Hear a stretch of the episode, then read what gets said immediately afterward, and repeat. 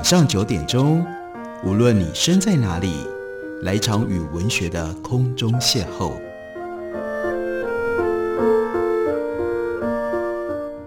杨照谈书，邀您一同遨游文学世界，认识古今中外的经典之作。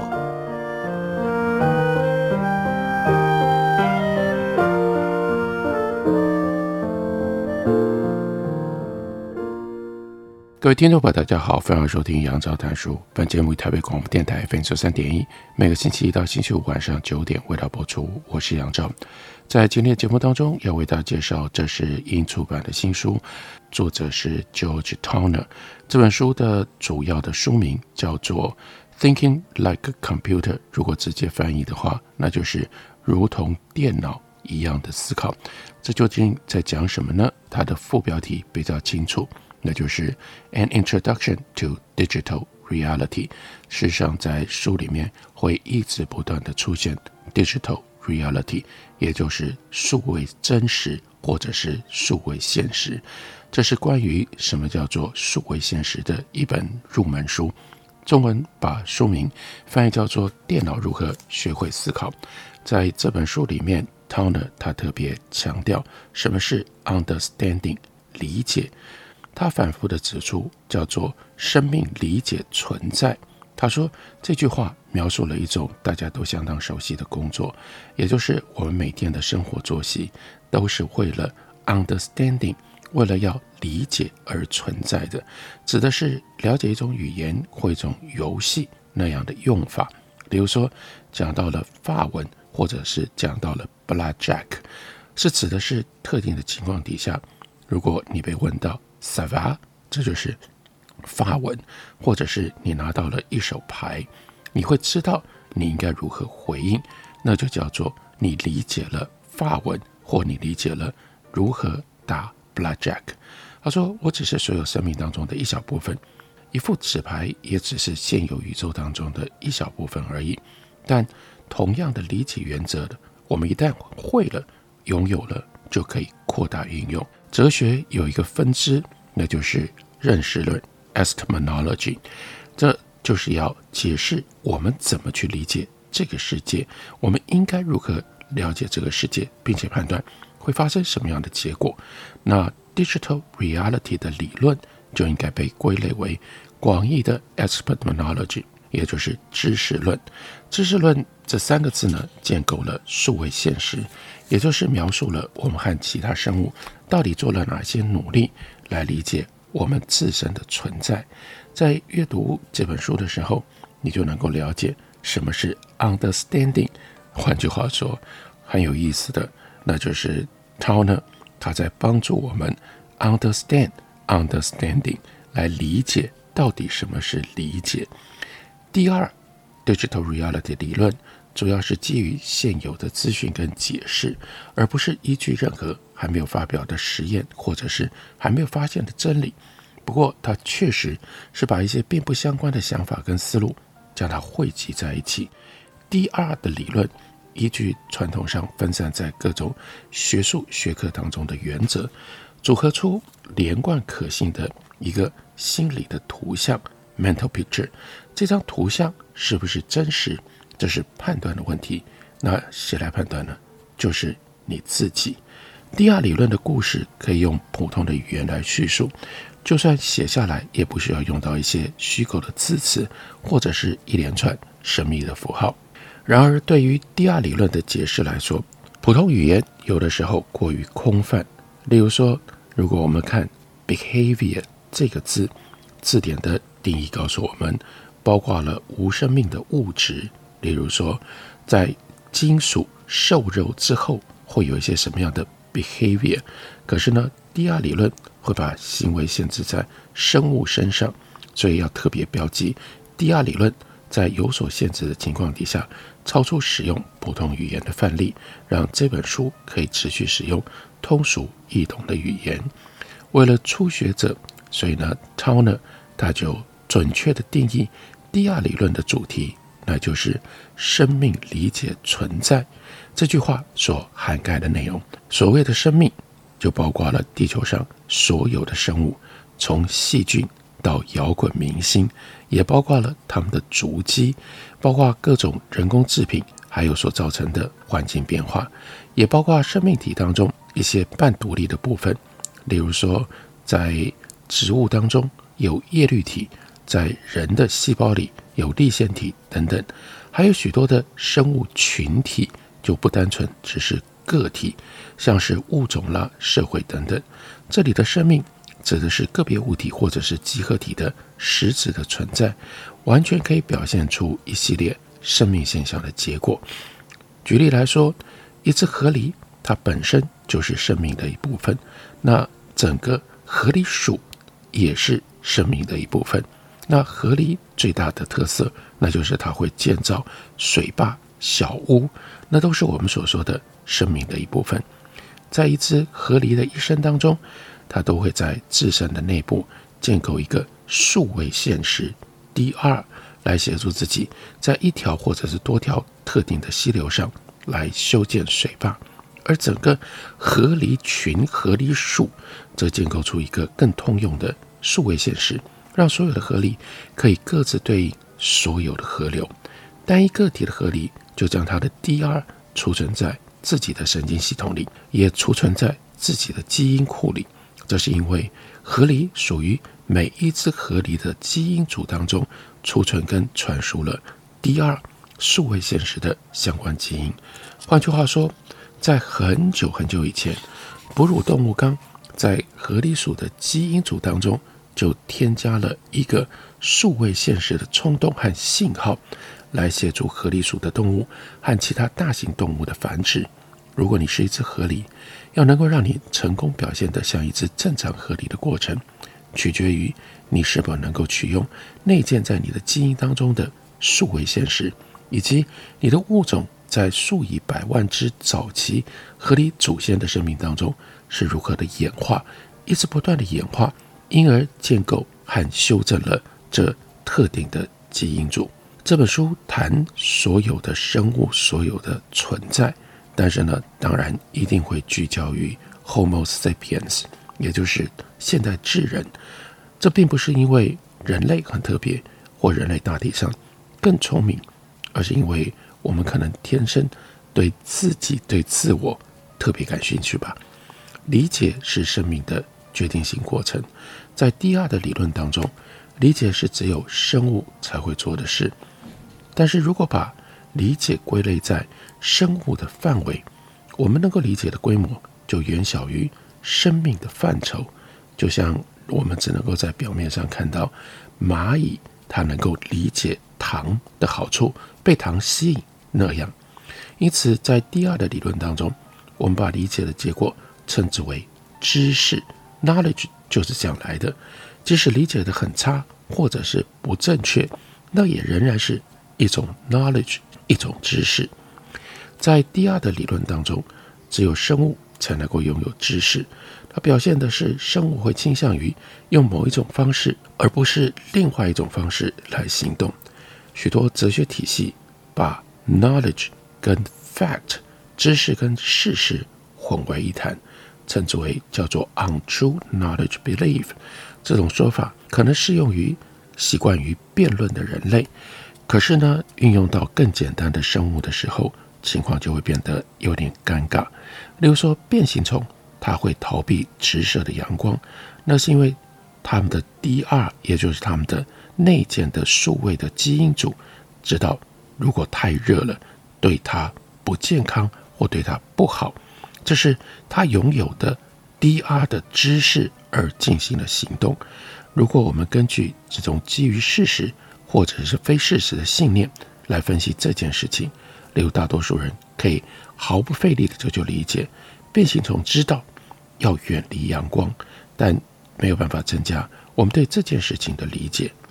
在 DR 理论当中，所谓的存在包含了一切事物，没错，包含了。所有的船只、鞋子，乃至于蜜蜂，乃至于蜡印，还有呢，我对船只、鞋子的想法，甚至还可以加上七是一个质数，这个数学的事实，也包括了 DR 的本身，再加上所包含的所有的知识。如果一个生物它想要理解某一个东西，根据定义，这个东西就必须要用某一种形式而存在。那些自相矛盾的东西，像是逻辑学一入门的时候就曾经举过的例子，叫做圆形不是方形的概念。虽然可能只存在于某一些人的想象当中，但这些概念也一定存在于某个地方，以便让我们可以试着去理解。而他们存在的那个地方，就是 DR。一切就像 Picasso 曾经说过的名言：“Everything you can imagine is real。”你能够想象出来的一切都是真实的，因为它都是一种 DR，它都是一种。数位真实，用这种方式来定义存在的问题，是因为我们对于存在的了解实在不多。这些概念就在那里存在着，影响着我们。我们会注意到，却无法理解。为理解这种存在，我们就必须要建立一种现实的叙述。为什么要有 DR？让我们的经历可以根据不同的物件和不同的事件来加以解释。想象一下，我们是一台巨大而且复杂的机器里的零件。我们可以看到，并且感觉到这台机器推着我们四处走动。我们也知道如何处理这台机器的各个组成的零件，因为我们的祖先写了一本关于我们本能的书，而且我们一出生就拥有这本书。然而，这台机器。大部分的零件，像 William James 所说的，是精力旺盛又吵吵闹闹的一团混乱，让我们在刚开始的时候无法理解。所以解决的办法，那就是研究我们的经验，并且使用在从自己的思想跟感觉当中所找到的材料，为这台机器编写一本操作手册，也就是对于本能这一本书的。补充说明，这也就是 George Towner 他这本书试图要为我们提供的特别的服务，告诉我们我们自己的本能，如果它是一个机器，它究竟是怎么一回事？它应该要如何使用？我们休息一会儿，等我回来继续聊。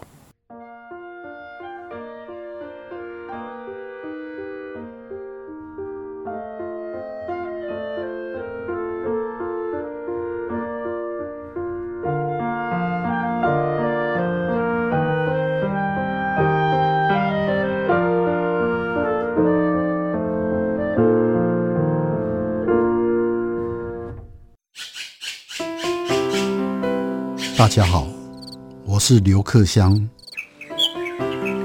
亲近自己的城市，找回城市的温暖。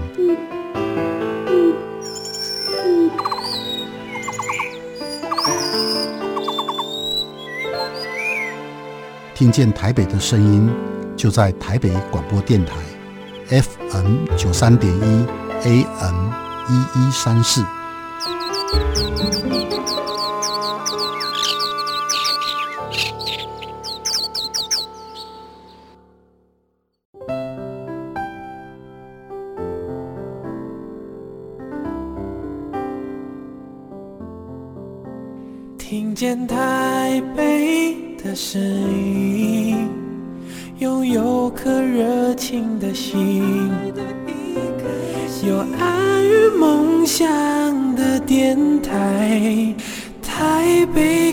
播 FM 九三点一。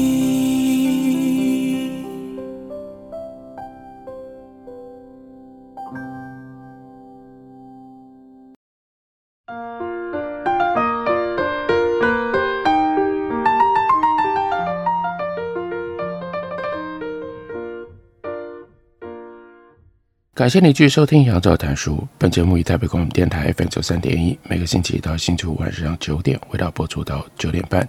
今天为大家介绍的这本书，作者是 George Towner，书名叫做《Thinking Like a Computer》，很有意思。如何像电脑一样思考？其实呢，它很重要的是要跟我们介绍什么叫做 Digital Reality（DR），同时借由理解 DR。来理解我们自身的存在。他呢，他特别强调，life and understanding 是彼此相互依存的，生命在一边，理解在一边。为什么呢？因为每个生物都会理解它周围的生命，因为每个生物都会理解它周遭的世界，要不然它也没办法存在，没办法活下去。而理解是只有生物才会做的事情，石头不会有这样的理解，河流不会这样的理解。生活在植物根部的土壤细菌，这是一种生物，可能无法有太多的理解。但是这种细菌，如果它缺乏对土壤化学使用上的理解，那很可能农业这整件事情会从星球上消失。在生物演化的另外一端，人类的理解范围从知道如何玩跳房子，一直到在积分当中寻找反复函数，都包括在内。虽然我们的理解有的时候缺乏深度，但很关键的是，人拥有。非常惊人的多样性的理解。回来讲到最基本的，生物到底要理解什么？生物要理解它存在所有的一切，甚至连我们家的狗都会要了解居住的房屋环境和主人一起做的游戏，主人希望它遵守的规则，附近其他动物的特征跟活动情况，还有它自己的身体机能等等。人们可能会认为，对我们理解的事物进行分类的任何尝试，都会直接导致单一知识体系。也就是，如果我们从日常理解的事物开始，把它组合成为更大的整体，最后难道不会得出最大可能的整体概念体系，包括我们所想要理解的一切吗？但事实不是这样，请大家思考一下，接下来要讨论的三个。理解的范例，一本书，还有呢，西洋棋，再加上一张图像。第一个例子呢，是理解一本书，桌上放着一本很普通的书，这本书当然也是物理宇宙里的一部分。如果我在书桌上移动这本书，由此所产生的引力变化会传播到整个宇宙，任何地方都能够产生微小但是可以测量的变化。透过这种方式，这本书至少能够客观地和地球以及大气层，还有我的身体、其他星球，乃至于遥远的恒星等别的物理物件互相的关联。即使情况并非如此，因为太远了，没有办法测量，这本书仍然将和我所能够理解的物理宇宙相互关联。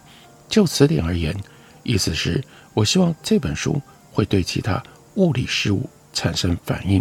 比如说，我可以拿它来钉钉子，它如果扎在我身上，可能会让我留下淤青。它也可以在空气当中燃烧等等。我对现实的自然理解，将这本书和许多其他的事物归为一类，而这些事物都以我们熟悉的方式相互关联。从物理上定义这本书，最后就会理解所有可能的知识吗？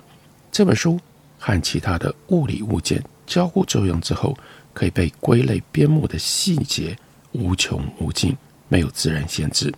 不过，如果我已经知道这本书恰好是某一个版本的柏拉图的对话录，这一类讯息在人类知识的理解当中，当然就占有一席之地。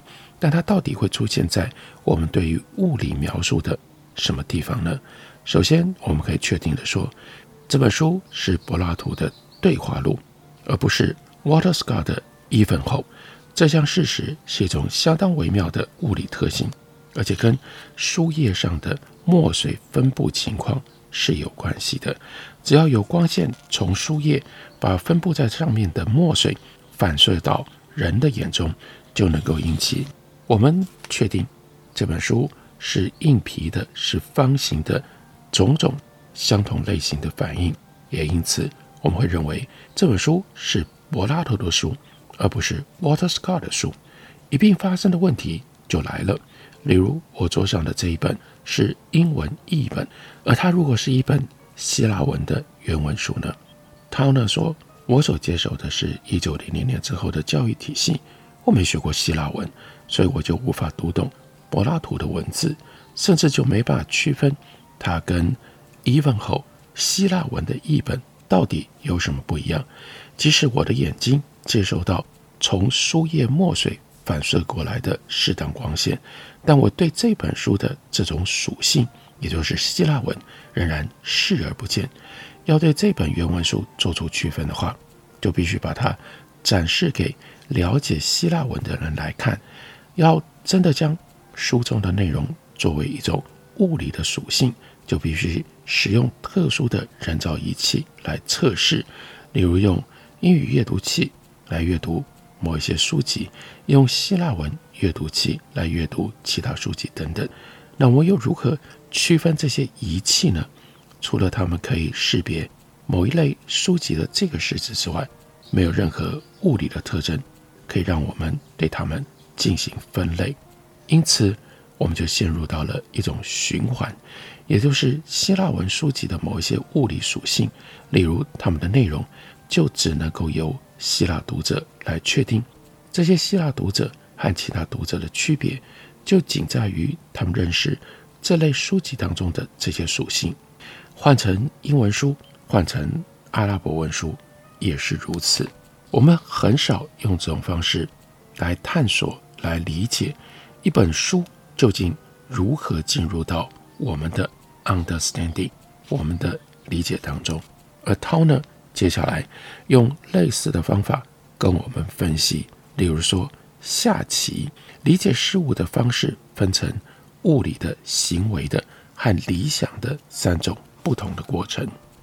如果我们要理解在西洋棋当中关于位置的三种方式进行比较，那在物理上，那就是某一些棋子安排在棋盘的特定方格上。例如说，国王就在棋局当中最后面正中央的位置。在行为上，那就是有特定移动的顺序，在未来的时间可能发生。所以呢，皇后可能往前推，士兵往前推，城堡直着走，它就产生了新的位置。另外呢，在理想上，也就意味着棋局任何的时候，棋盘上的棋子都形成了特定的一个抽象的图案。这抽象的图案对于下棋的人是有特殊意义的。玩过西洋棋的人都能够理解西洋棋棋子位置的物理表示。西洋棋是由三十二个，或者是更少，因为有些棋子会被吃掉。这些棋子所组成的，它被放置在一个一共有六十四个方格的棋盘上。我们可以记下对于棋盘以及棋子位置的纯粹物理和空间的描述，让任何人都能够看得懂棋局的分布，包括不会下棋的人也能够理解，以未来可能的移动来描述行为表现。可能比较复杂一点，因为只有知道如何玩西洋棋的人才能够理解这些移动。比如说，我们谈到某一个特定的位置的士兵守卫着一个主教，或者是某一个 knight 骑士威胁着对方的城堡等等，这些描述把棋子视为棋局上的即时行动、防御、威胁等等，就取决于未来用特定的方式来移动。这是用时间来思考，来描述了棋子它潜在的行为。再例如说，图像数位化，那也就是电脑处理外部世界资讯的方式，跟生物完成类似任务的方式存在着相似之处。因为电脑技术在发展的过程当中，电脑设计师他们倾向于在机器当中模仿他们所熟悉的人类工作，也就是。电脑被设计成能够像人类一样工作。电脑可以处理包括从类比到数位，还有从数位到类比的转换技术，也就是在非电脑的真实世界当中的事物和电脑可以处理的位元序列之间来进行转换。这些技术让电脑能够处理文字、处理图像、处理声音等等的这些资讯，而在非电脑的真实世界里。这些资讯并不是 digital 位元数位所构成的，所以作为范例而言，了解电脑如何将图像表现为位元，那就很重要。非电脑世界当中的图像，相当于光线在物体表面的分布情况。这种光线分布可以被光感测器检测到。只要让光感测器产生了电流，电脑就把它转换为二进位的数字。反过来看，电脑当中的二进位置的数字，也可以传送给平面显示器当中的发光单位，在显示器表面产生光点的分布。在这两种情况底下，电脑就会把外部的图像视为相互融合的连续光区，这是类比的，而非离散的个别光物件，这是数位的。这就是图像被称为类比的原因。因为电脑的发达，所以有了 Tauner 非常特别对这个世界的重新解释，那就是生命透过建构数位现实来理解存在，用这种方法开启了人类对于现实的全新的理解。这本书的书名是《电脑如何学会思考》，介绍给大家。感谢您的收听，下个礼拜同一时间我们再会。